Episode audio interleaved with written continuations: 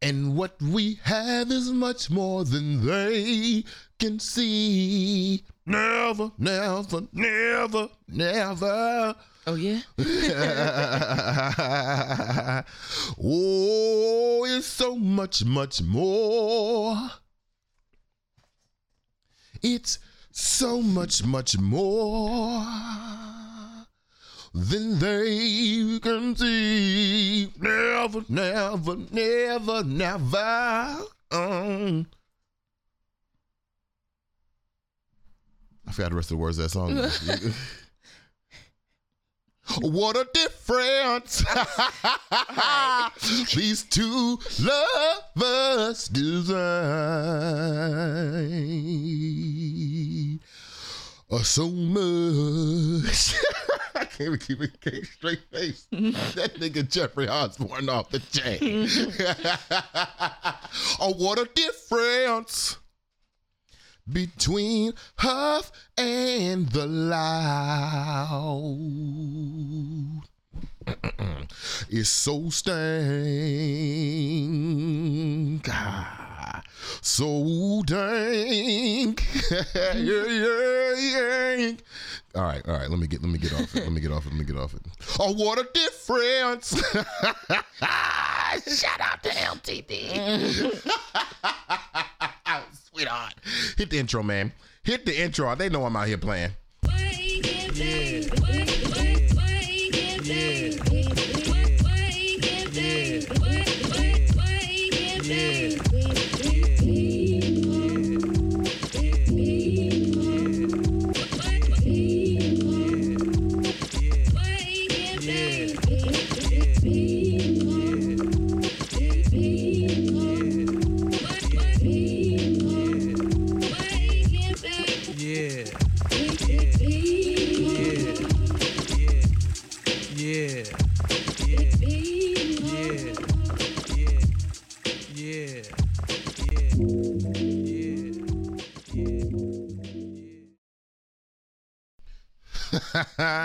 Welcome back to another episode of Awake and Bake with it be Mo. Yeah. This is your Solution Bake podcast. First thing in the morning, morning show. Okay, we discuss new blackness, blackness, new blueprints toward blackness, all things black, blackity black, black, black. Cause I'm black, y'all, and I'm black, y'all. Okay. Uh, yeah. Um, think of us like Howard Stern meets. Who's the other nigga I talk about? Tom Joyner. Howard Stern meets Tom Joyner with a freshly rolled blunt in the morning. Speaking of which, I need y'all to make say good morning to our illustrious, our award-winning, What? our world-renowned producer, right. the lady of the house. Say good morning. Ooh. I don't know. Good morning, y'all. You something else, man. You something else. As always, the show is being brought to us by the Washington Informer Bridge, WIBridgeDC.com or at WIBridgeDC on all social media platforms. My man Media Prince has this new season of What's Going On DMV that's popping right now. We can check out this quick commercial from my man, the Media Prince. We bring you culture and taste, art and entertainment. We bring you history and politics. And we got all things DC. I even got you covered, Maryland and Virginia. Welcome to What's Going On, DC. appreciate appreciate you the media prince um if y'all haven't seen it i am one of the new members of the dmv men in media okay i put up the graphic yesterday and i'm not gonna talk about y'all today but niggas love pictures okay? Because i made the announcement a while ago. Even gave myself a little selfie to do it. But when i put the picture up yesterday niggas congratulated me like they had never seen it before. I appreciate all the appreciation. Shout out to the media prince for organizing that group the dmv men in media. I see y'all fellas. You know niggas don't read though. huh? You know niggas don't read. i don't know what's up with that niggas don't read niggas really don't read. We're going to have to break that curse. Maybe one day on Wake and Bake with Beam, I'll just get on here and read. Not allowed. I'm just going to read so y'all niggas know that niggas do read. I'm reading a new Claude McKay book, actually. It's um Home to Harlem. Claude McKay is one of the principal writers of the Harlem Renaissance. I have been obsessed, and that actually leads into our first topic today. I have been obsessed with the Harlem Renaissance. Yeah. Like obsessed. Like I have three books at the office that I constantly read through and flip through the quotes and the moments that happen at the Harlem Renaissance. And the Harlem Renaissance, we not. It's not. It's not topic time. Hold on. It's not topic time. it's not topic time. Keep it organized, BMO. Keep it organized. Hold on. Hold on. Okay. You want to um, jump right into it? I do, I do want to jump right into it. Um, this morning, we're also being brought to you by the good folks at Elevated Lounge DC and my man Chris Cardi. Okay, I got the bastard shirt on. We're gonna put that clip together. It's gonna be one of the commercials soon, but we bastards out here. Okay, fuck the traditional system. Head to at Chris Cardi. Dot com or at Chris Cardi on social media. Get you a bastard shirt right now because fuck the masters. Fuck that uh, uh, uh, uh, uh, sexist, racist, misogynistic Classist. organization that props itself on white supremacy. We are bastardizing that image, not only as a people, but as a culture, goddammit. Make sure y'all check out Chris Cardi, okay? Somebody asked me yesterday, how come you go from being loud to quiet so fast? and I said, I learned from Stephen A. Smith, okay? I only got one volume. But when I come down low, it's just to set up the loud volume, okay? You okay? I'm a musician, God damn it. I don't know if you should be taking lessons from Stephen A. You know, you know, sweetheart, you got a point. you know, sweetheart, you got a point. Um, as always, you can always donate to the show. Go ahead, okay, go ahead to bmoauthentic.com backslash Darent D A R E N T. Okay, it costs about $217 per show to make the episode. We do have three Patreon knights. Hey, Okay, we got to start shouting y'all love. This is what we're gonna do. At the beginning of the show, we're gonna put y'all names real big on the screen. Just be like, Izzy. That's what we're gonna do. We're gonna shout out our Patreon knights uh, from episode to episode. Check that out on Thursday. Um, but you can also become a Patreon knight, ten dollars a month, or donate to the show as you see ad hoc. We just need the support to keep going. I'm gonna be honest with you, sweetheart. Can I be honest with you? Can I be course, honest? With always. You? Always cool. I'm determined to never buy weed again. yeah, I'm actually determined between the sponsors and the gifters and the donators. I feel like if we're doing the work to, to clarify black culture, we should have to pay for no grass. I call it grass like I'm from 1975. Oh Lord. We might as well roll up a doobie then. Lord, now you turn into my man's from Elevated. I don't know. You gotta take me out back, sweetheart. You gotta take me out back. Chris Allen said you got Southern pastor vibes. That's what it is. That's what it is. Damn Fred Johnson. That's what that is. Pastor Johnson. Pastor Fred Johnson from Florence, South Carolina, got me right. We appreciate you, uh, Reverend Johnson. Though shout out to the ancestors. Shout out to my Reverend Johnson too, also an ancestor. Damn, them niggas both dead. Ain't that wild? that is wild. I should write a book. Yeah. I should write a book because I don't think I don't think any of my Sunday school classmates are gonna write about. The experience. Yeah, Hmm. maybe Danielle. Danielle continues to surprise me from time to time. But it's that thing. It's that thing that people do in the North where they hear Southern people and they hear Southern people talk and they think they stupid. Mm. Did you notice that when you first came up here? Like when you, if you spoke slower, people Yeah. looked at you like you were retarded. Yeah. That was a bad word to use. People looked at you like you were like slow. Well, I guess retarded and slow is the same thing. And I didn't mean it in, in the in the derogatory term. Excuse me to the special needs community.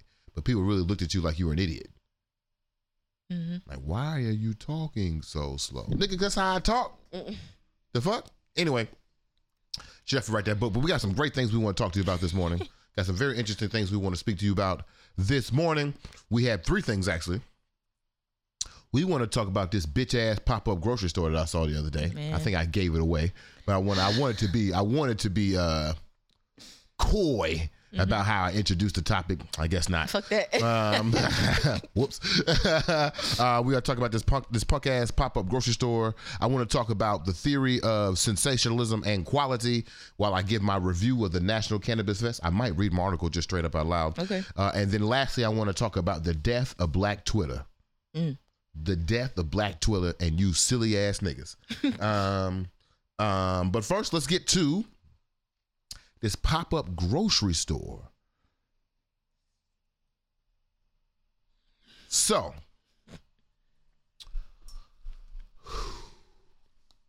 I'm walking to the office. The office is on the upper side of Union Market at the top of the hill. Keyword being market. I don't know how many people are familiar with Washington D.C., but there's an area in D.C. called Union Market. Union Market is exactly what it sounds like. It is a market within a district. International importers and exporters moving product out of the Union Market. Like if I, I mm, if you ever been to Union Market at like noon, you know exactly what I'm talking about. You see people pushing out tons. I literally mean tons of onions. I'm Yeah. seeing the the major importer for oxtails selling oxtails around the corner. Mm-hmm. I'm seeing African chickens being sold. The other day, the other day, a lady walked by me and said, "Hey, do you know where the market is?" And I pointed to Union Market, and she said, "No, not that. The real market." Mm-hmm. And I said, "Oh." It's right here on the street over here. Most of the shops are closed, but check out the Mexican fruits. Check out the meat, the meat stand that's over there. Heard that good, good prices, right? Mm-hmm. and talking to some of the community members from Union Market, they say that the exporters there are some of the major uh, uh, the major distributors to some of your favorite Michelin star restaurants, some of your favorite food trucks, some uh, some government entities as well. So some of the best food, the quality of food, the market of food comes from this Union Market area. So as I'm walking. Mm, mm, mm, mm, mm. As I'm walking to the office, which means I have to walk directly through the real market, not the fake market like the African lady told me. As I'm walking directly through the fake market, I'm walking past, I'm going towards my coffee shop, black owned village, the Village Cafe. Okay. I'm walking towards my coffee shop and I see a red sign that flashes on my left. And it says prop, it says pop up grocer. Are you showing the image? Are you showing the, uh, show the browser? You just got to pull it up. If you pull up the browser, people Oh, will see what I'm talking about. Huh? Oh, that's the picture. Where'd it go? Where is it? Mhm. Okay. Uh, it might still be at the bottom. Um, but as I walk by, I see the red sign that says pop up grocer, making grocery shopping fun. Pop up grocer, making grocery shopping fun. My blood boils. Boils, I say. You see? No? I just see a Google. I'm gonna use the Google browser, unless you had. I thought I had one. I thought I had one of those. It might be and gentrification, um, part one. Um, but either way, I'm sorry, y'all. Um, saw the story, walked by, immediately pissed because there was a pop up grocery store coming to Union Market.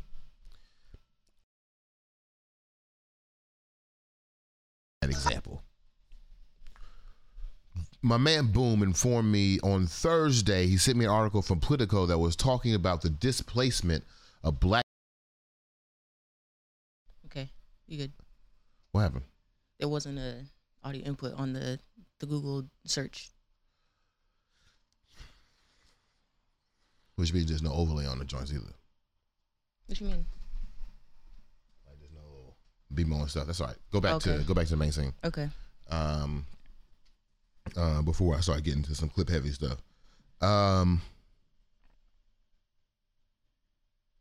mm, actually, go to the gentrification screen, one of the gentrification screens. I wish I could see it, but I can't really see it right now. No, I won't be able to see it there either. Um, That's okay. Uh, so, boom, after sent me some other stats, I looked up some other things as it came to gentrification and, and, and displacement. And one of the shocking things that I learned was that in this same year of 2010 to 2020, of the 10 major cities that were once majority black, nine of 10 of them have lost the major population of black people. Now, black people didn't die. Right. we didn't just die during fucking corona. Like we were displaced. Something happened and now niggas is in the counties now niggas is in the outside. And what we used to call this in urban development class at 8 o'clock in the morning on tuesdays and thursdays at howards i'll never forget that time. Jesus i only went to seven classes. But in the seven classes they went they called that uh they called that um urban flight being displaced. Yeah. so because it's almost like it's an ebb and flow game. So with the niggas in the county, the white folks want to be in the city. If the white folks are in the city, if the niggas is in the city, then the white folks want to be in the county. Yeah. And so it just keeps going back and forth. So we get displaced and replaced, displaced and replaced, displaced and replaced.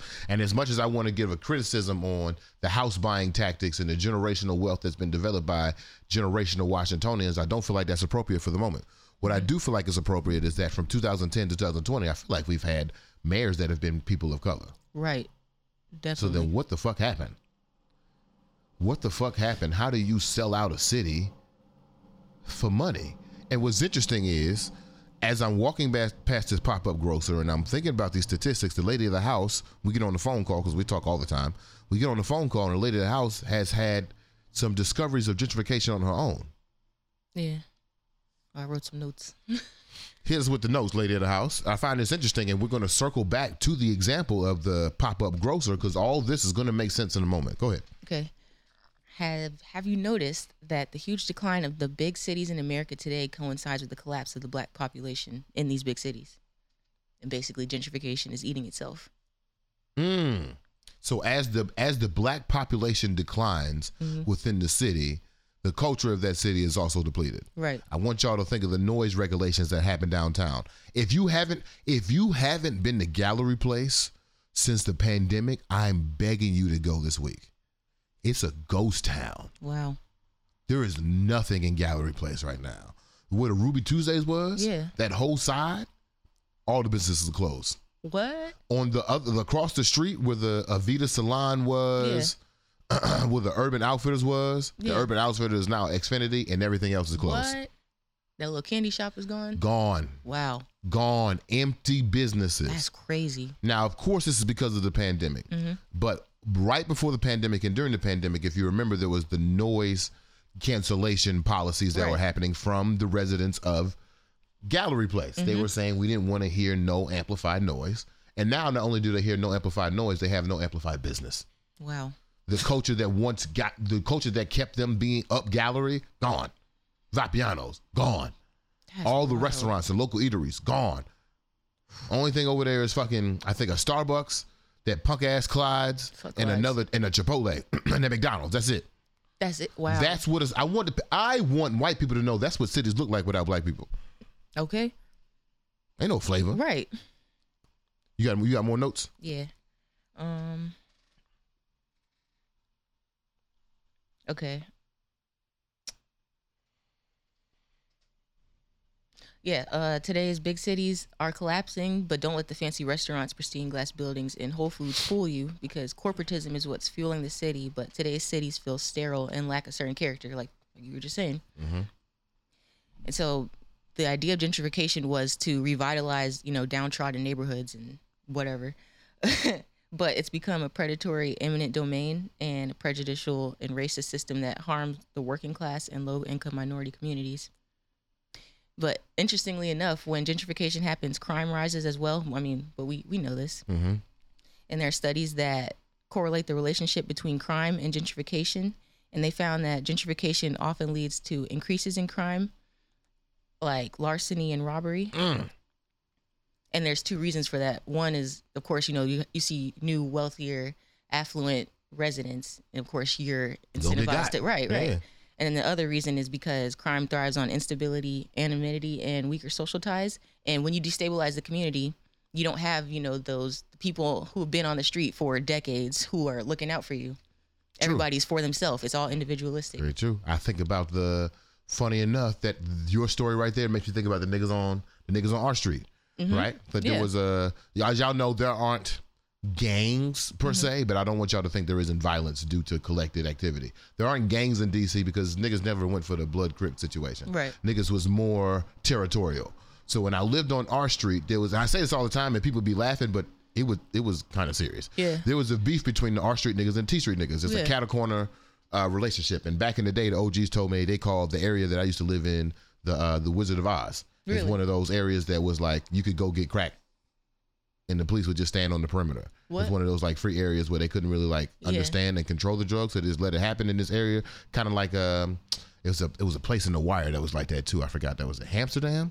I think it was called Hamsterdam in, in the Wire. But anyway, there was basically a a legalized zone of the sale of crack which we'll get to that when we talk about the NCF here in a second. Um, so there was a beef between the R Street niggas and the T Street niggas Yeah. back from those days, like generational beef between these two neighborhoods. Right. One day, um, actually the first day I had bought all this equipment for after school all stars to start a DJ class. I had like three DJ controllers, Yeah. four MacBooks, four monitors. There's like a whole bunch of like expensive equipment like in my truck at the time. Yeah. I got home, locked my car, went upstairs. I get a knock on my door like two hours later. Yeah. It's the OGs from the block, mm-hmm. which is kind of weird because I didn't know exactly what they knew exactly where I stayed. It's the OGs from the block, and they're like, "Hey, you left your back window down." Damn. And I'm like, "What?" They're like, "Yeah, we've been watching it, thinking that you was coming back, but you left the back window down. You might want to come close it up before somebody just starts taking shit out the back." Right. But we out here, so don't worry about it. Right. So I was like, "All right, cool." Paid the nigga for an eighth. Went downstairs, closed the window up. Never had a problem. Mm-hmm. Never had a crime. The only crime problem I had on R street was there was a shootout between the R Street niggas and the T Street niggas, and I was in my car. And they handling That their they- beef. that's none of your business. That's that's their beef. What I'm saying is, niggas, like you said, niggas is far less to rob Miss Perkins down the street from her new Cadillac, Mm-hmm. Right. Than uh, Teddy Jones, the new white boy, Right. for his new fucking Tesla. Right. I want the Tesla, and I don't know you, Right. but Miss Perkins took me to Sunday school, Right. So she's straight. Right. She used to babysit me. She used to so- baby. She used to babysit my mother. Right. Uh, I'm not robbing that lady. Right. Um, but th- there's something that you said: the gentrification eats itself. Yeah. Gentrification is supposed to heal downtrodden neighborhoods, Mm-hmm. and you know what that sounds like? That sounds like good old fashioned coloni- colonization. That's all it says. We have to uh, uh, Save you and save you and civilize the brutes. Right, right. Because apparently, I mean, I'm looking at your dry cleaners, and it Mm-hmm. looks like it's ten years out of date. So we have to replace you Right. with this with this fucking uh, eminent domain bullshit. That shit is whack. That shit is whack. And what we get, you got the picture on the screen. What we get is these super centers Mm-hmm. of gentrified areas that is nothing but motherfucking uh, uh, franchises. Right. Things that aren't even original to the community. Things that don't even. I don't need a Burlington coat factory right. hit the gentrification two part, which I think is going to show pictures of the Great Migration, right? Uh. Oh, this is the browser, but where's the? It's not there. Okay, don't worry about it. Just keep the browser up. Um, so I want to come back to the grocer, and I want to come back to a statement that the lady of the house said: gentrification eats itself. The outcome of gentrification are overexpensive, dead cities. Mm-hmm. I don't know if y'all put four and four together yet, though. Let me tie those bonds together. Edens, which is the gentrification wing of Union Market, is the person who is the people who own majority of the buildings that's happening in Union Market. Union Market itself, La Cosecha, several uh, businesses around and burgeoning businesses to be. Edens opens up a pop-up grocery store that specializes in selling international foods in the middle of a market. Why? Why? Why would Edens? This is a quick quiz for y'all. I'm gonna see if y'all can catch the riddle before I can solve it for you. Mm-hmm. Why would Edens, the gentrification wing, the real estate wing of New Union Market, open up a new international store in the middle of Union Market? It doesn't have to do with displacement, trying to price the the international markets out, essentially. There is a meat market inside of Eden's Union Market. Mm-hmm. I have overheard some of the butchers at that meat market say that they have gotten meat from the international market. Wow. When I walk into the international market, the steaks that we like, eight dollars a pound. Mm-hmm. When I walk into the Union Market market, the steaks that we like, twenty two dollars a pound. so then, why would Eden's open up an international market in the middle of Union Market? To do what? To displace. Mm-hmm. And as much smoke as I want to give it directly to Eden's, because it is their fault, this displacement is built on a demand. Right. These white folks in Union Market are so uncomfortable mm-hmm. with black and brown international people that they need a specialty store specifically catered to their experience mm-hmm. So that they can enjoy the same benefits of an international market. So when the lady of the house says that gentrification eats itself, I see a market built in a market to destroy a market Right. that that market will eventually need. Exa- I wrote something about that too. Um. Well, an example would be like you know a white couple from the Midwest who are Um, they have nice jobs, a hipster lifestyle. They move in a soon-to-be gentrified neighborhood in a working-class area, but the generational residences are working class. They have a different culture, of course. Mm-hmm. They are more into bars and lounges, you know, mm-hmm. that type of thing. But the gentrifiers are into Soul Cycle and vegan restaurants. Mm-hmm. So because they make more money, the property developers cater to them. Of course. Right. And they're the ones who are willing to pay the exorbitant amount of money to stay Yeah. there. So You know, oh man, I wish you would have went. I see that. I talked about this on Thursday. I saw that directly at the corner store around the corner from the small one box. yeah, It amazes me that the last time I did an event with 301 Icon in February, that corner store reminded me of just a regular ass DC bodega corner store. Right. When I went in there this last time, this joint was a wine cellar.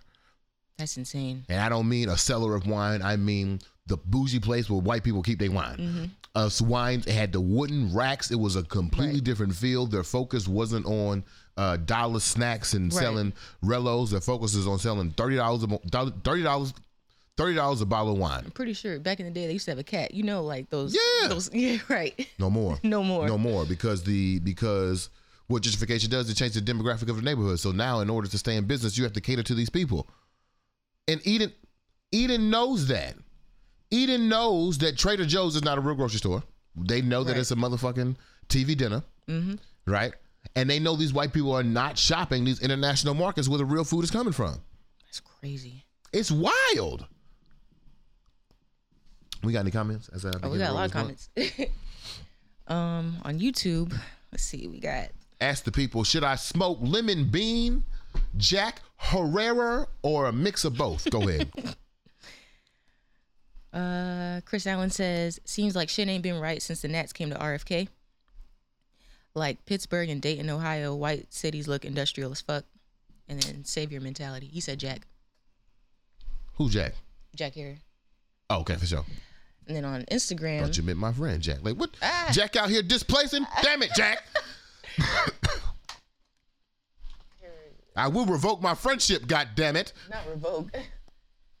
I do got a black friend. His name is Bimo. No, you don't. Okay. Um, Boom says, and let's not forget about Metro PCS on Georgia Ave. Do they still play music? yeah, they do. Okay. They do. And every time I go by there, I just Right. Make bet. sure. bet it better be it better be some go go playing over here. Man, the dog walkers on Howard's campus. And the jog. All right. and then he also said noise regulations and attacks on pop up markets in Mount Pleasant, all correlated. all correlated. But yeah, we have a pop up grocery store. The other thing I felt when I saw this, can I be honest with you? Yeah. The other thing I felt here was jealousy. Right. It's that easy for y'all to just, I was um I was talking to the lady at Songbird. You know she got a crush on me. yeah. I was talking to her, smoking smoking a blunt with Jess outside uh outside the office. I was talking to the lady with Songbird, and I was expressing all my my my dreams and shit. And she was like, "Oh, sounds like you need a storefront." And I wanted to look at her like, "White lady, please." you think I got the money and generational wealth and backing to just start a just, just start a storefront? What, lady? I got to pay the rent this month. They don't even. you talking about a storefront? that kind of just brought me back to uh, that Jane Elliott video. like they don't even they don't even realize. They don't they don't even recognize it's a, you, the wage gap. Not the wage gap. The wealth gap is real. Right. You you you was crazy, random white lady. You know what's crazy, random white lady?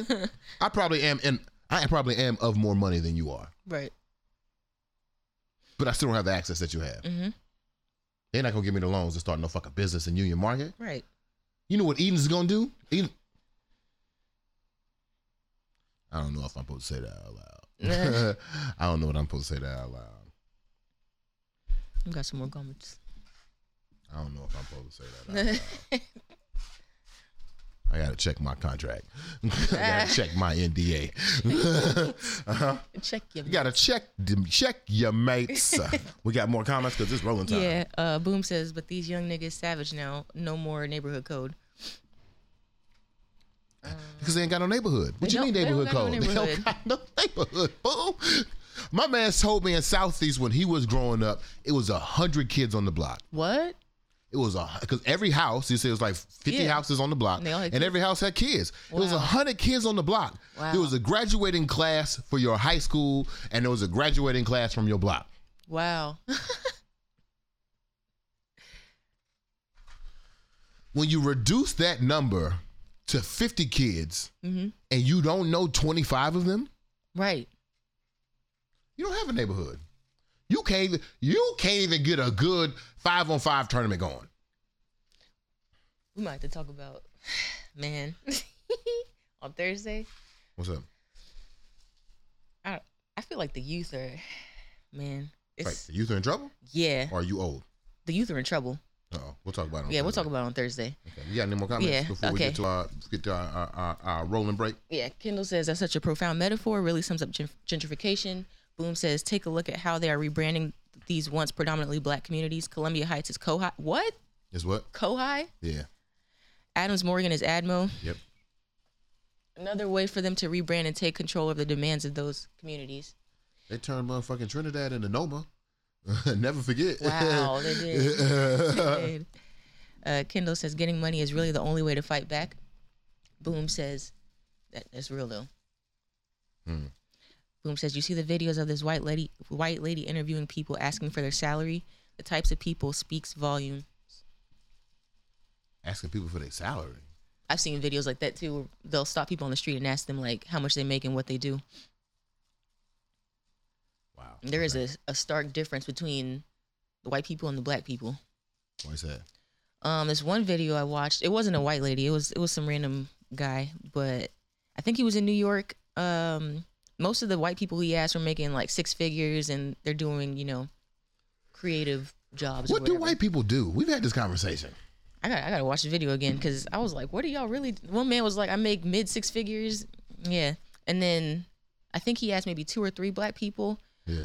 The one black guy who was making the most, he owned his own business. He was a fashion designer or a stylist or something. There was another black guy who was making like around 50k or something like that. I think he was a like a custodian or a janitor or something. Yeah, yeah, it was crazy. Man, that nigga making more money than me. Right, right. That's crazy. What other comments we got? Um, Akila says, "How can we redirect people? Right? How can we redirect people from shopping at the pop-up grocery? I mean, this, what's crazy is, ah, because whiteness is so funny. I would be surprised if I ever saw a black person in a pop-up grocery store. Right, I would really be surprised. and I, if I saw them in, I think I would just stare them through the window like, right, really, right. Uh, really. Are you aware of what's happening right now? Do you know what you're doing? The other thing I, I said before I was uh, uh, before I forgot was basically like I was jealous because man, they just I mean the fucking food desert in Southeast been there for like fifteen years. That's what I'm saying. And Like, niggas niggas just got a pop up grocery on a month because it's fun. Like is that easy for y'all to just put a grocery store? Like, if that was the case, why? That's wild. Like now, I'm like what? Now I'm starting to think like, what the fuck? What the fuck is a barrier? I don't know. That's know. crazy. Um, but it's rolling time. It's rolling time. I have for today's rolling time. I have a very, I have a very good treat for you. My man Owen has produced a new project around hair equity. It is called Delilah. It is one of the most beautiful pieces I have seen. Uh, definitely an, an, an additive to the Chocolate City Renaissance. To all my creators out there, to all my content creators out there, we off the we off the making shit for social media. Like we off that. Mm. Like we off we off the trying to get your attention in the first three seconds. We off that. If you want to watch, watch. If you don't want to watch, go back to your shitty social media life. I heard someone say the other day that the CEO of TikTok is considering themselves. The CEO of TikTok considers TikTok not to be social media, but to be media, what? to be forms of media, to be the new form of media. And if that's the case, Ooh. you niggas will never know quality. Play my man, play my man Del- Delilah. Hey there. Black hair continues to be a trending topic all across the country, discussed on multiple platforms and even getting the attention of lawmakers over the past several years. You know, there's just something about the curls, the kinks, and patterns of an African African American woman that or man's grows crown that's from their causing the scalp conversation could we're prove to be having. problematic. From locks to especially twists in to situations curls, where kinks, hairstyles and waves. For many, from it's an not just a afro to hairstyle, braids, but a lifestyle. could be There's perceived been plenty of cases when this type Why of does hair, my crown the texture, offend the style, It is was simply perceived as asking. unprofessional. On one side, you have a same white rep with a rooted in the documented history of the using a crowning, racial slur. And on the other side, created to a prevent 17-year-old African discrimination in American student who has of employment more or than education. 20 But matches Tina's in been his wearing her hair like this with no since issues, but this time the he was given an ultimatum. Cut his locks was much out of a five distraction. before he forfeit the match. Curly black hair. This Has has one week to tame her mane. Or even dirty. One day, mom Especially said, "Hey, look, the real problem is your hair. It's unprofessional." It was the equivalent of me wearing a baseball cap to go to the grocery store, and that viewers needed to see a beauty queen. It felt like not only were you telling me that my hair was unprofessional, you're telling uh, the people in our community, the people that look like me, um, that our hair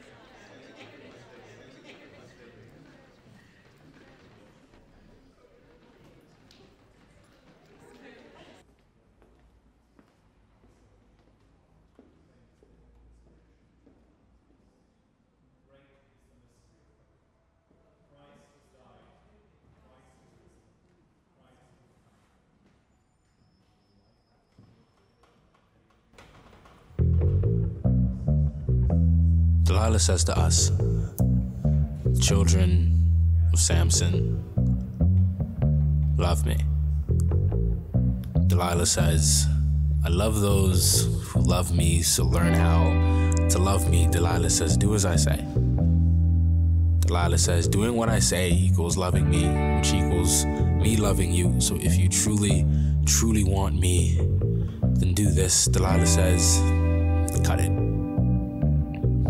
No place for your hair or the God that resides inside of it. Side with me, Delilah says, pick me and not your hair. Delilah says the fruits of her ripe labor are at the tips of your fingers. Just cut off the history weighing you down. Delilah says it is not about where you came from, it is about where you are going. Delilah says she can fix your past, all of it.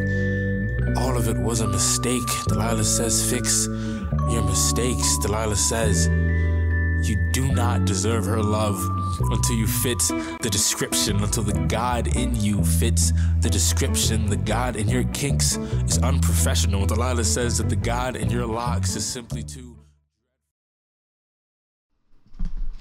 If y'all want to see more of that, which I think is beautiful, I'm not gonna lie. Head over to Owen M Hart on um, Owen M Hart on Instagram or uh, uh, Owen is also Delilah. Just search Owen Delilah by Owen on on YouTube to check out the whole thing. It is a beautiful situation. The lady of the house is having trouble with her I did not know microphone that right was now. Owen. Huh? I didn't know that was Owen. Yeah, it's Owen. Nice. Yeah, it's Owen's. That's Owen's beautifully directed project. Uh, my man on some real Renaissance shit. Again, I have been obsessed with the Harlem Renaissance. Some niggas were working like jobs so that they could be creatives later.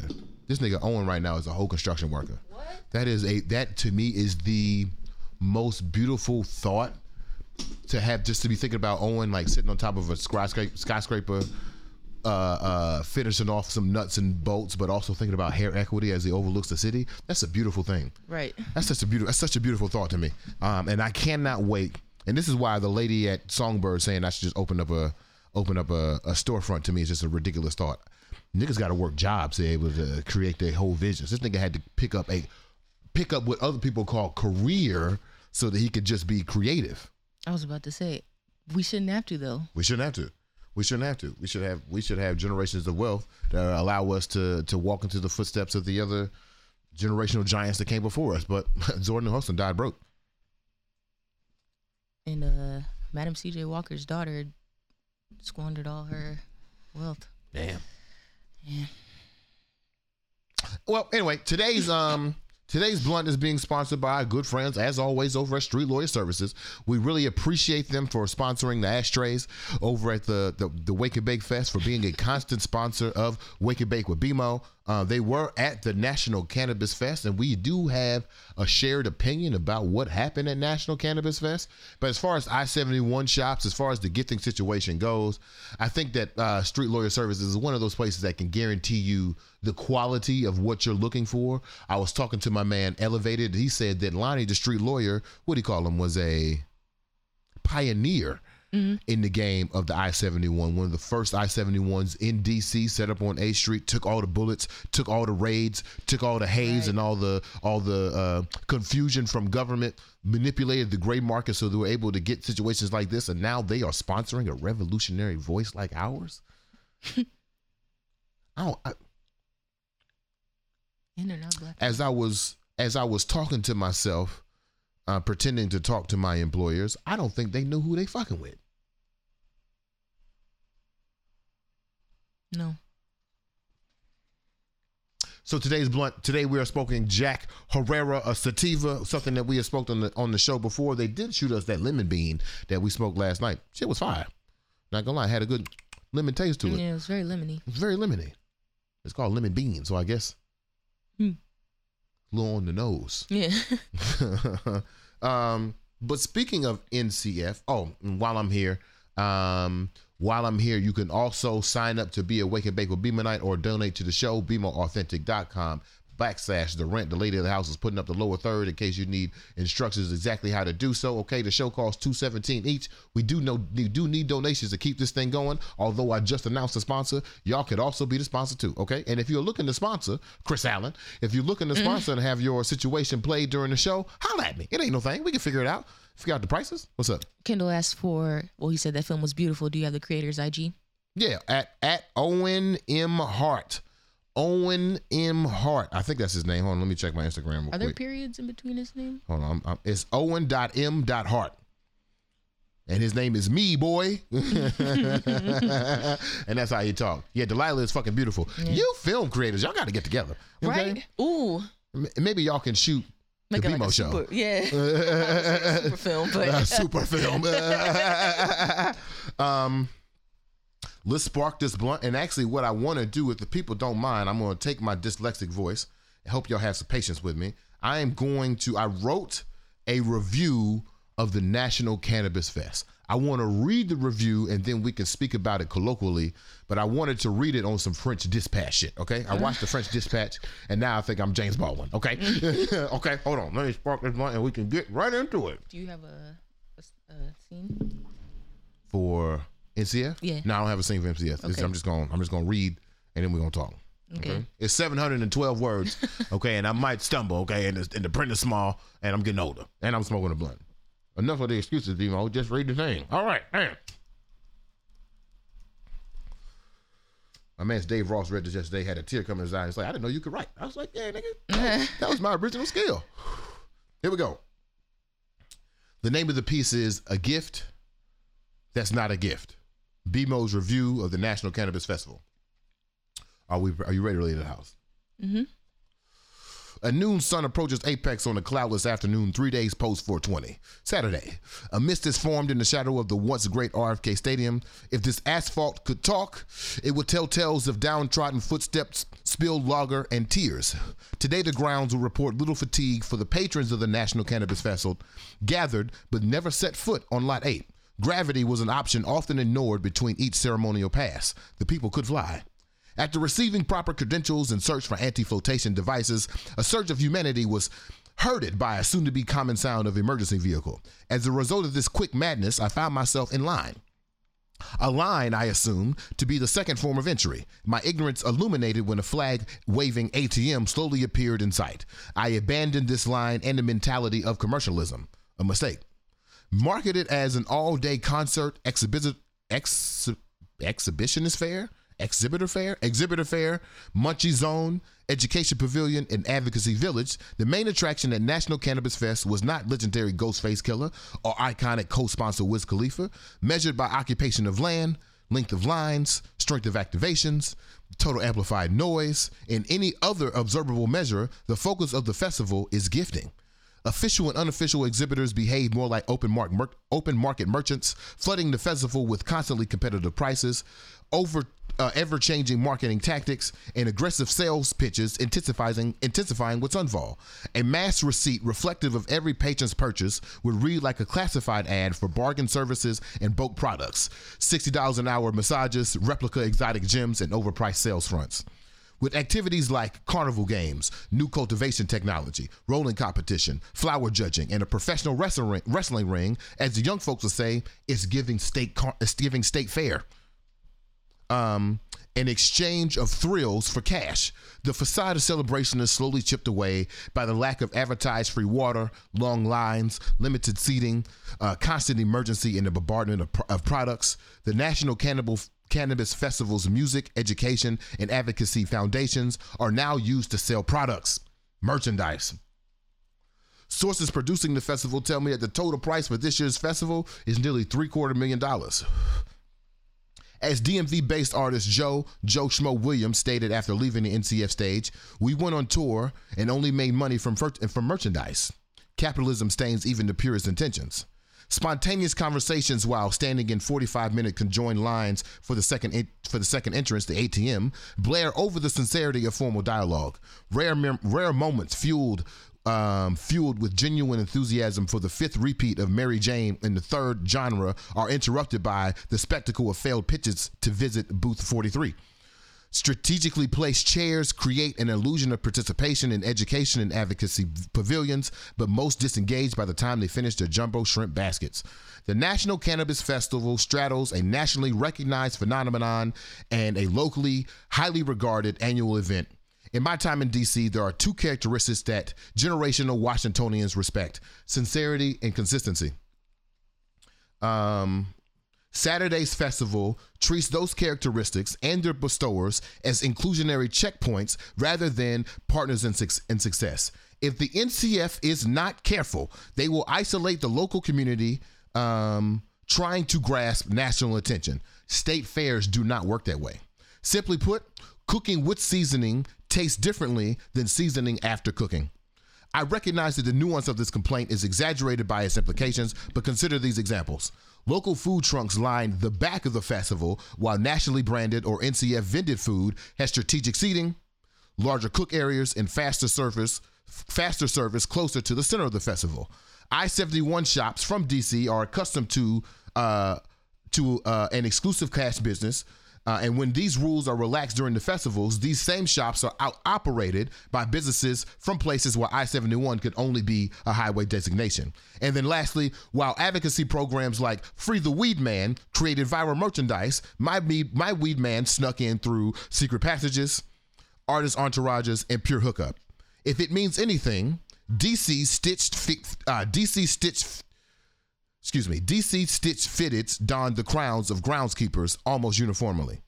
The sun has begun to retreat, and the laws of gravity are fighting for my attention. I have consumed $45 and $5 water, six wings, seven jumbo shrimp, a piece of my homie's funnel cake, three pre-prepared gifts, hundreds of sales attempts, and a proper and a paper cut from the flyer stuffed in my pocket next to my wallet. I'm fatigued by consumption but starved for nourishment. My stomach uh, tosses bottled water, but I remain dehydrated. My first purchases after the festival are three lemonades and a meal from my favorite restaurant. I need a taste. Mm. That's my review of the National Cannabis Festival. Any thoughts? well, I, I told you my thoughts, but go ahead. You can say it out loud because the people didn't hear. Yeah, I feel like it was a little, a little spicy, but that's that's needed. You think the article is a little spicy? Just just a tad. What was the spicy part? Um, I said they had no taste. Yeah, he said they had no taste. Um, that I was given state fair. Um, you, oh, the fact that people were kept trying to sell to you while you were in line or having conversations or at what yeah. the advocacy pavilions. Yeah. yeah. It was a um. I just read the article right? And I said it in very beautiful language. But the thing that bothered me most, the thing that bothered me most is the fact that I didn't see myself there. Mm. hmm I didn't see the Wake and Bake with Be More Nice there. I didn't see similarly minded people producing, attending, participating in this National Cannabis Festival. hmm And the thing that kind of drives me crazy about marijuana culture is that it often tries to lean on the lowest common denominator as it comes to marketing or even gathering, gathering the attention of people. And what this festival did was use weed as a enticing moment, use the usage of weed Mhm. as an enticing moment to get people to buy more weed Right.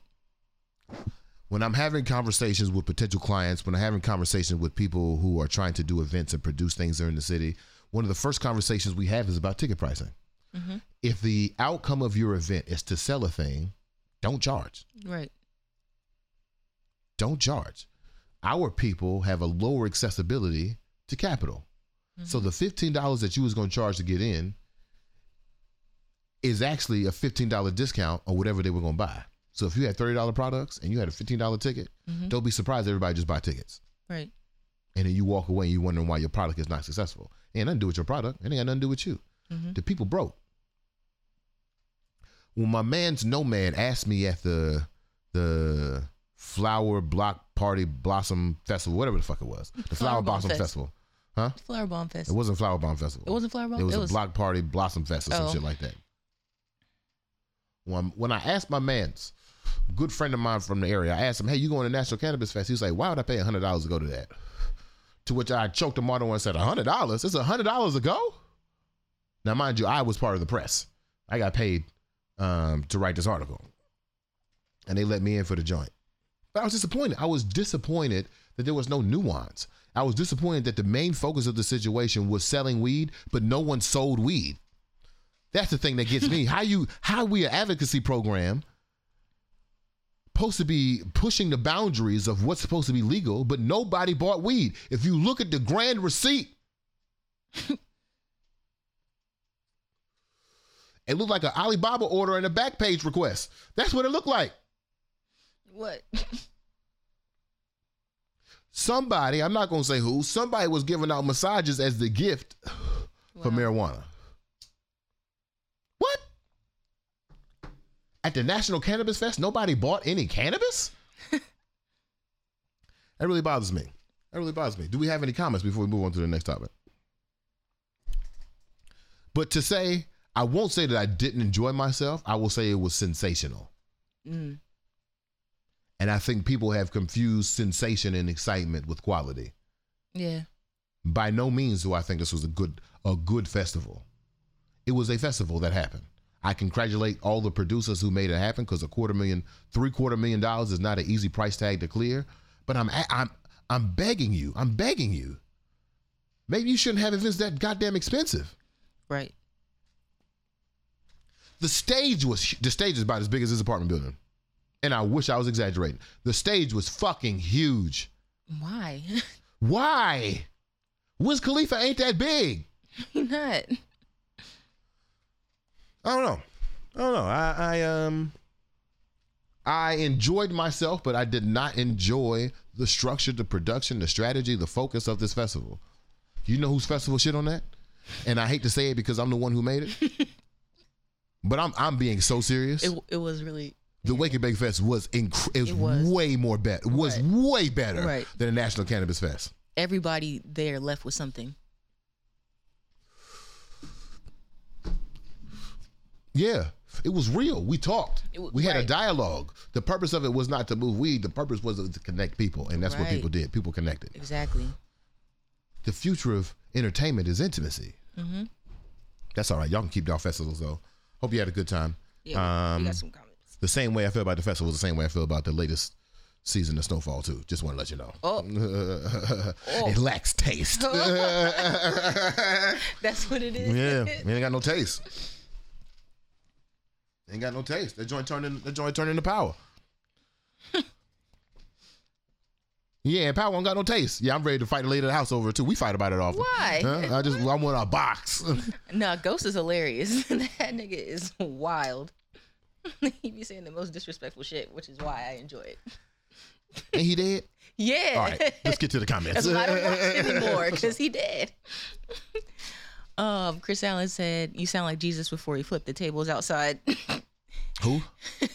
you sound like Jesus before he flipped the tables outside. My mama, after the Will Smith situation, my mama called me talking about uh talking about Jesus didn't Jesus want a peace. And I was like, wait till you get Corinthians. Yeah. wait till you get to Corinthians. No, wait. I don't think that's true. not true. I don't think that's true. Based on the stories I wrote, uh, uh, I read, Yeah, uh, he was very upset. My man's had attitude Mm-hmm. often. often. But you know, turn the other cheek, walk on water, whatever. Go ahead. He said, "Could you bring weed in?" yes. Oh, that's interesting. I'm surprised they. I thought they weren't gonna let you. I, that's why I didn't bring no weed with me. But yeah. yeah. Wow.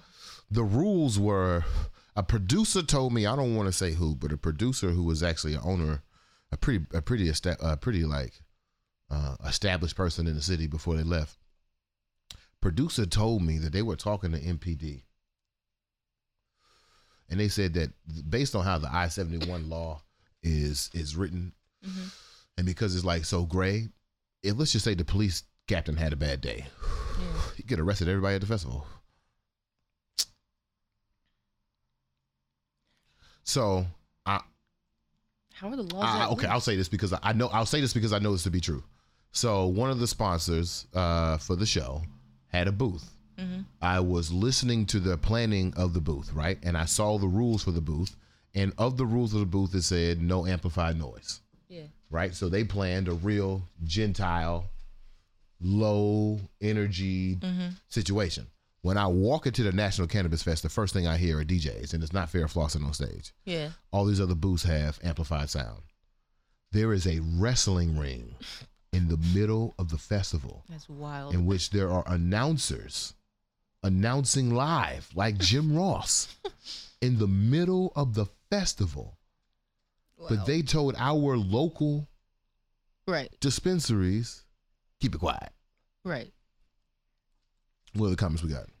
Aquila said, same with the intellectuals, same to anyone doing similar concepts. We must come together. Oh, um, I agree. All of the creatives who have similar platforms should come together. We must stop separating our superpowers. This was from earlier. Mm. Um, Who's that, Chris? No, that was that was Aquila. Aquila. On Instagram. Oh, you reading comments off of off the YouTube? Yeah. Hey. Right. Ow. Y'all can't get the full screen on YouTube and uh and uh Twitter. And I want you to know I'm finna read all you all you punk ass niggas in a second. Cause I saw y'all tweets yesterday. Keep going, cause I got we got one more thing we gotta talk about before we get to the burning question. Okay. Boom said, "Wake and Bake BMO Film Fest with the looking eyes." And Kendall said, "Making the next Wake and Bake ad and art film would be fire." What do you say? Making the next Wake and Bake ad and art film would be fire.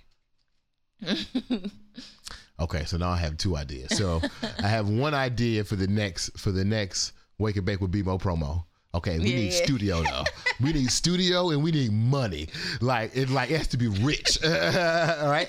And now I have now the Kindle one says that. Now I want to make like an avant-garde, uh, us in black turtlenecks doing random poses like Solange. I was thinking Beyonce. yeah, yeah. In a Now I want to do. Now I want to do that shit. Now I want to do some surreal ass art film. It don't make no sense. We know it don't make no sense, but it's pretty. I want to do some Black is King type shit. That's what I want to do. You got more comments? Yeah. In fame, Mm-hmm. oh that capitalism is always the problem. Oh, always the problem. Capitalism stains everything, even the purest of intentions. Right. Chrissy said, "Keep it spicy." Jada, I didn't think it was that spicy. it's not. It's not like. I think ooh, I but- think I asked you last night if you were the founder slash owner of the of NCF and you read my article. Yeah. What would you think? And you gave me two answers. You Yeah. said if you could take criticism, I take it with a grain of salt and feel like we missed the mark. but if you couldn't take criticism, yo, fuck that nigga. yeah, be upset. Here's the thing. I don't feel like I said anything disparaging. I don't think I said. I actually don't think I said anything negative. I think I just observed. I saw Yeah. what I saw. Right. I didn't write this in the article, but I wrote this in my note. So they say that the average nine to five Monday through Friday worker clocks in for 40 hours, but only works like an average of seven to 10 hours a week, right? Mhm. Right? Because of like Man. productivity Yeah, and office distractions and like investment and engagement in the actual job. Like niggas go to nine to five, but they don't really, they be there. So they should be paid for that time. But Mm-hmm. Right. the actual work that they do is between like one to three hours a day, right? Yeah. You know who don't follow that rule? Who? Niggas who work the velvet rope at events. Mm-hmm. These niggas clock in at nine and they work the whole time Mm-hmm. with sincerity. Well, I don't see no wristband. You don't got the right wristband. You need a purple wristband. I Mm-hmm. don't see your name on the list. I got to escort you to the back. Take you to the front. I can't get you in here, player. Mm-hmm. You got the right wristband. Oh, it's, it's green now. What? the niggas who work gates, security, velvet rope at events, these niggas are the true uh, backbone of the American labor force, okay? Because they work hard. Jesus. I got put out in the VIP. I'm trying to interview one of the artists. And here comes security. Hey, brother, you got I see you got the wrong wristband on. How you see my wristband on and I got a long sleeve shirt? Any other comments before we move before I drag the people? Cause I'm finna drag the people. Jada Imani M says, Wiz ain't that big. I don't know about that. Um, Jada. Jada. the LSD episode was lit. The LSD episode. In fame, Oda said that. Snowfall. Snowfall, okay. Yeah, yeah, yeah. Oh, yeah, yeah. I mean, everybody knows Wiz, but Everybody knows Wiz, but like, I feel like he's not on the level of Snoop. no. No. No. Yeah. I said I wasn't gonna say something negative, and I'm not gonna say nothing negative. You got any? Do you have any reactions to the to the National Cannabis Fest? I mean, well, you didn't even tell me much. I just read your article. Well, I was trying to keep it to the article to see if you knew what I meant, to see if it was Okay. clear. Yes, it's clear. Mm-mm-mm-mm. I I could I could kind of visualize what you were what you were saying. Like it, it just felt very commercialistic. Um, It was everybody was as high as they were at the Wake and Bake Fest. Really. Different vibe though. Okay. It was a vibe of fatigue and dry. Hmm. We gotta have more water at the next Wake and Bake Fest. Any other comments? 'Cause I- Uh, we, we- got we we, got we we, got to keep it moving. It's nine twenty. Boom says really proud of your wake and bake event, bro. Having watched this since day one and seeing where you are now is inspiring. It's crazy. We was off the phone with no furniture. Now look, we got a whole art background. Wow. We paid for this. Yeah. Oh, actually, you know who gave me this the blues joint? No. Lauren, Which Lauren? my college girlfriend, Lauren. Oh, you all just told me your ex. you never said which one. My ex gave me that joint. She got married while I was drying out at the National Cannabis Fest. Drying out. As I told you on the, we've had this conversation, and I, and I feel like this, I feel like it's one of my favorite conversations is, um, uh, when I found out she was getting married, I had feelings. What was the feeling? What would we name it? I forgot what it was. Oh, it wasn't jealousy. Fuck. We had we I gotta listen to the episode, but we had figured it out. We had like pinpointed exactly nostalgia. That's what it was. It was nostalgia. Yeah. Um, we had pinpointed exactly what it was. So she gets she got married on Saturday. I saw her in the wedding dress. I told you she was getting married on like Wednesday or Thursday, and I told you what my biggest feeling was at the time. It wasn't even nostalgia anymore. Now you know what I feel? What? Old. Because that's like, other than her being my college girlfriend, outside of that identity being just my ex, she's a completely individual person, of course, right? Yeah. she's also my peer. Like her birthday is also 20 days before mine. Like we have the same mindset. We watch the same television shows. Like we have the same thinking about well, we had the same thinking about maturity and relationships and age. And she got married. And that makes me feel old because now that makes me feel grown.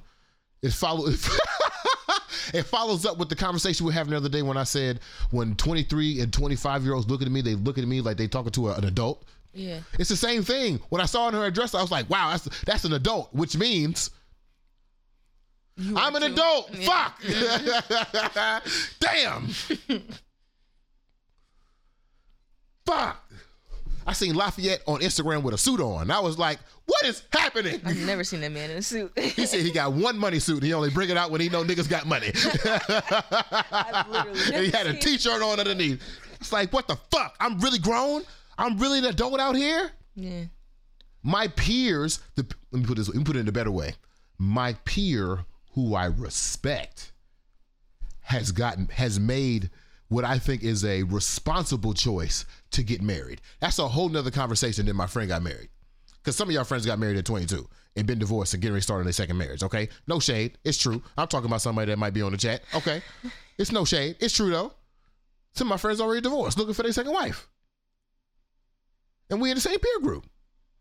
But you also Not to say that I don't respect y'all, because that, that was fucked up. I do respect y'all. But what I'm saying is, in this situation, I have a friend whose mind and maturity I do respect, who I consider to be a far more responsible person than me. And she's getting married. Which getting, that's a wife. Maybe that means I can't hide behind immaturity anymore.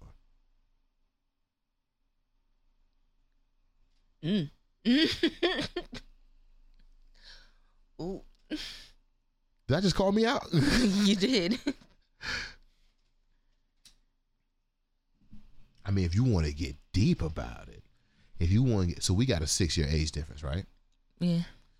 Um, I don't know why, but for a long time, I always indicated age with wisdom. I guess, I guess until I got to a certain age, right? I've had to abandon that same mindset as it came to our age difference as well, right? Okay. So I used to assume, especially in our probably in our second relationship, the worst, I would assume that because I was older, I knew better, or I was better at a certain or a certain degree. That I had the answers, like your brother said, like he got it figured out. All right, player, you got it, right? Um, I've had to abandon that mindset, and I think it has freed me of some things. I'm still trapped to it to a certain degree. I made a statement the other day that I don't really appreciate about age, but I'm still getting to it if we're six years younger and I have abandoned the mindset that age is a direct tie to wisdom, strength, maturity, whatever the fuck else, right? I also can't hide behind you. What do you mean? If I can't you if maturity is not an excuse Hmm.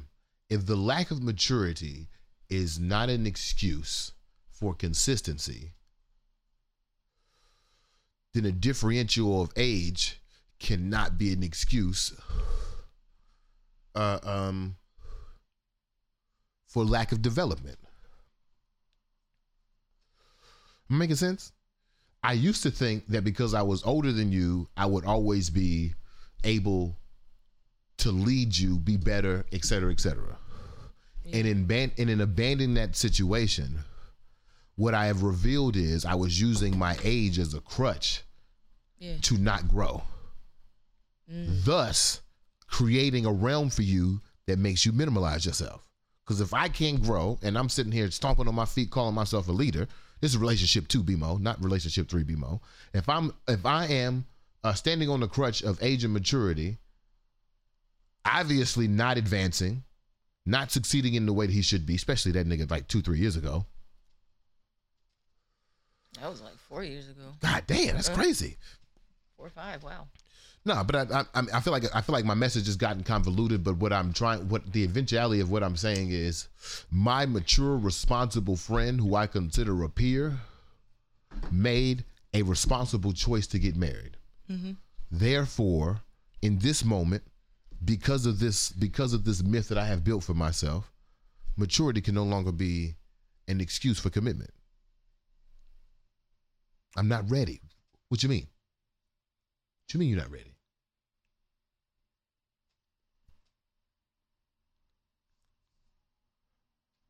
My father asked why I ain't married you yet. I told him because we ain't moved. it's true though. It's because we in this trash ass apartment. That's, why. That's why you're not ready. no, I'm ready. I don't. I, I don't want to be married here. No, ex- I told my father, I said, what I'm gonna do? Take her somewhere, propose, give her this beautiful ring that I have forged from the ground, and then bring her back here? No, uh-uh. Man, y'all don't even know. Y'all don't even know. You know what? We we've run out of time for me to drag you, you punk ass niggas, okay? Because I'm gonna drag y'all on Thursday. I'm gonna drag y'all on Thursday. For those of y'all, I want to hear a poll if you think Twitter. I want to hear a poll if you think Black Twitter. Uh, hold on. Let me take some. Let me take some stank out of my voice. Me, I'm gonna ask a quick question in preview for Thursday. Let me get a thumbs up if you think that Black folks contributed to the value of Twitter. Don't laugh. Sorry. I need a thumbs up. Damn it, y'all can y'all see the sarcasm in my face? Is it there? I need a thumbs up if you think that black folks or blackness contributed to the value of Twitter. I want you to give a thumbs up if you think black Twitter is a real place. oh. That is a preview for Thursday's conversation. But right now, I need the burning question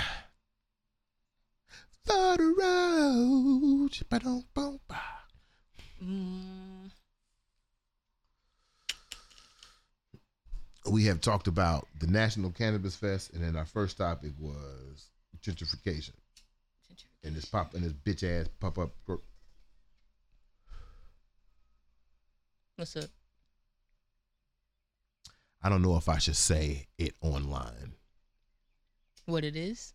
but I have a history of vandalism. I'll just say that. I'll just say that. I'll just say that, and I'll I'll keep that there. Um. Hmm. I don't think I have any questions about what we were just talking about. You got any questions about gentrification? What else did I have on the situation this morning? I had a, I had four things on the docket, but we only talked about two. I guess we got into it. Okay, how would you have made the National Cannabis Festival better? No music. No music. No music. Interesting. The only celebrities, should, excuse me, the only celebrities should be there are celebrity cultivators, celebrity growers, celebrity smokers, um, but no performances. Ooh. That's where they first fucked up. How? Performances. You made it. You have now. Music is so powerful that it can distract focus. Right. Was everybody mobbing towards the stage? like it's like the okay. You put trying to think. It's demographics. Mhm. you put wiz khalifa on khalifa i sound old. You put wiz khalifa on a flyer next to the creative director for cookies. Yeah. Who's more likely to show who's going to show up more? Wiz khalifa and music fans or people who know who the creative director of cookies is right. the National Cannabis Fest could have been different because we haven't got to better yet. Could have been different if the focus was more so on the things that they did the following night at Echo Stage, which was announce the cannabis winners, uh, which I think is the only thing they actually did. They did the Slick Rick concert and they announced the cannabis, uh, like the like the actual people like judging cannabis, in which I had to figure out how to be a judge. All right. So we kill that shit, all right? Us and us and the 13 people here, okay? We kill that shit. Oh yeah. Um, and you know what's crazy? This is what we would do. This is what we would do. To be a judge, we get all the shit, right? Make sure we get enough. Invite like 15 people over to the box. Have a session. That's it. um, take out the music. I think you would have shifted the focus to a more cannabis ag- advocacy and education moment. Um, Um, I also would have invited more national people. Okay. That the furthest reach I saw, I think, was Pennsylvania, and technically Street Lawyer Services because they're in Miami as well. Mm-hmm. But like nobody from Cookies, nobody from Backpack Boys, Damn. nobody from Garrison, nobody from the Canada uh, dispensaries, no legal people. Wow. Um, and I get why because as the producer told me, MPD could turn uh, change their mind and just confiscate everybody sitting in the rest y'all. Right. And if I'm cookies, do I really want to bring million dollar that worth of product yeah. over here to get it confiscated and be arrested in DC for niggas in the gray market? Fuck no. Get the fuck out of here. Right. Um so I would I would do that. The second thing I would do is and this might be the tricky part. Because every the first thing I just did was actually significantly shrink the audience. If I Mhm. take out the music, you significantly shrink the audience. Now Right. you have cannabis enthusiasts Right. right? And you have some cannabis like novice people in there as well. Not too many uh new people to cannabis or people looking for like more trendy cannabis. Can, oh, trendy cannabis would be in the in the in the non-music joint. The tricky part now is how would I strip selling? Cuz that shit ruined Yeah. that open market ruined the festival for me. Completely ruined it Okay. like the fact that me it was me chris cardi and nomad we were standing in a semicircle talking about uh i think we're actually talking about like the stigmatization of the weed smoker and we were interrupted twice by two different people Yeah. who just walked up and telling us and trying to pitch us cannabis ideas that Wow. ruined that like the moment where we were going to have the conversation of music or of, of advocacy and education destroyed. So I had to some you have to somehow you have to somehow control that shit. Right. I don't know how you do that. Hmm. But control the selling, cut out the music, make it more about the cannabis, and cut the national. Cut that shit out. Right. Cut that shit out. Yeah. Cut that shit out. Y'all the cannabis festival. We're the cannabis festival. Cause we this is my last point. And I hope there's some niggas from here that's on here. Never in my travels on this United States Mm-hmm. have I met a group of people who are from here who don't want to be from here. Damn. niggas don't want and i'm saying i'm saying that not only as a the, i'm saying that not only as the festival coordinators i'm saying that also as the demographic. Because if they made it to dc cannabis festivals niggas from here would be like ugh not that local shit. Right. call it the cannabis festival. And the reason why you call it the national cannabis festivals is so so cannabis festival is so that you can separate yourself from dc Right. i know i hear what's going on. Mm-hmm. fucking create a theory to talk me too much. I see what's happening I want to get an attitude about it, but I'm trying to be chill and just put out this article. I'm not gonna make a clip about it. All right. To answer your question? Yeah. Cut the music, center the cannabis, bring in the enthusiasts, bring in the nerds. Yeah. The true connoisseurs. I, I'm in. I'm on a very thin line with. I'm in a very thin line on this next point I'm about to make. What's up? But I'm tired of these bud tenders. Mm. Wait. Why? You mean like not dispensaries though? The bud tender. There are women Okay. Oh, okay. who okay. resemble bottle girls Got you. and know much about um marijuana as bottle girls know about champagne. Right.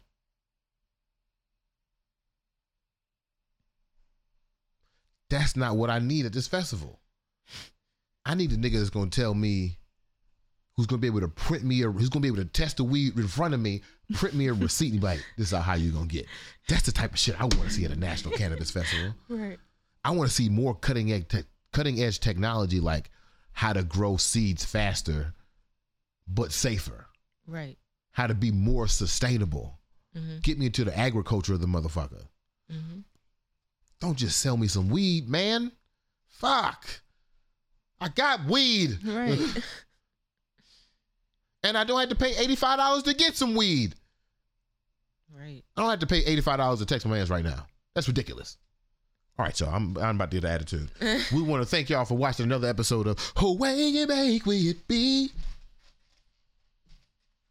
Mo, we're gonna leave y'all with uh the Technicolor video. Make sure you go check out my man Yaj tomorrow. Actually, today. Today at the pie shop, they're having the organic choice put on by Maiden of DMV. my man Yaj will be performing. I need y'all to give it up loud. You know, um, I don't know if uh, uh, What? uh, I gotta I gotta check to see if they let our people in in the pie shop. Okay, Oh, okay, because they don't let the dirty people in to fucking songbird or whatever, whatever. Y'all have y'all safety, huh? Technical. Yeah. We gonna play my man Yash Technicolor before we leave out. Head out to uh Broccoli Organic Choice tonight. See my man perform. I think he's gonna do that either that or Purple Sage. But here's here's my concern. What's up? When Yash performs, here's what I notice about the artists I fuck with. Yeah. Any artists I fuck with. We be in like small situations because we're a very intimate group. Yeah. Boss in small situations and they start performing and people are dumbfounded. Yeah. Like the initial the initial reaction is just like Right. and so in a contest that's based on noise, I'm concerned. that's why I wanted to be a judge. Okay?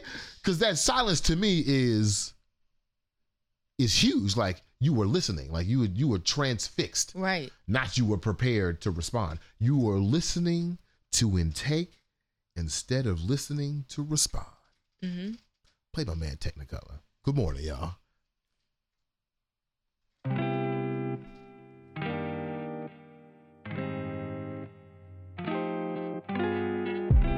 If you name no place and time, I'll be there. It could be another life, I'd be there for you.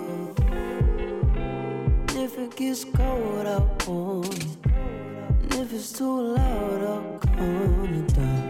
If it gets dim, if it all fades out, I'll see you in Technicolor.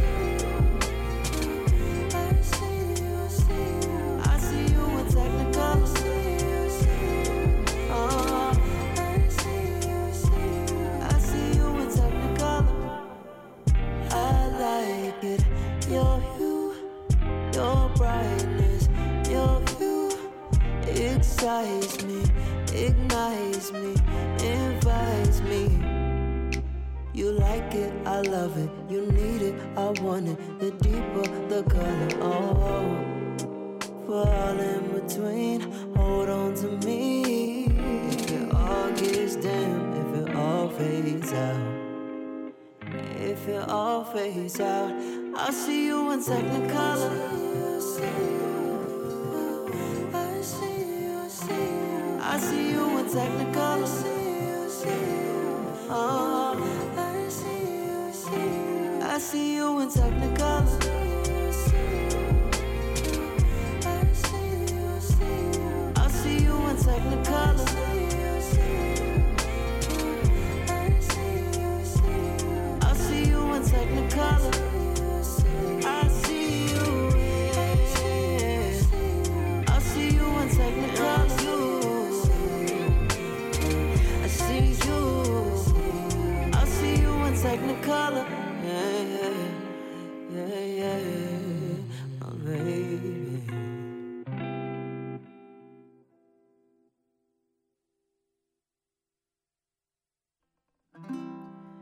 If you name the place and time, I'll be there. It could be another life, I'll be there for you. And if it gets cold, I'll warm you. And if it's too loud, I'll calm it down. And if it gets dim, if it all fades out, I see you in Technicolor. Oh, I see you in Technicolor. I do. I see you in Technicolor. Oh, I see you in Technicolor. I do, I do. I see you in Technicolor.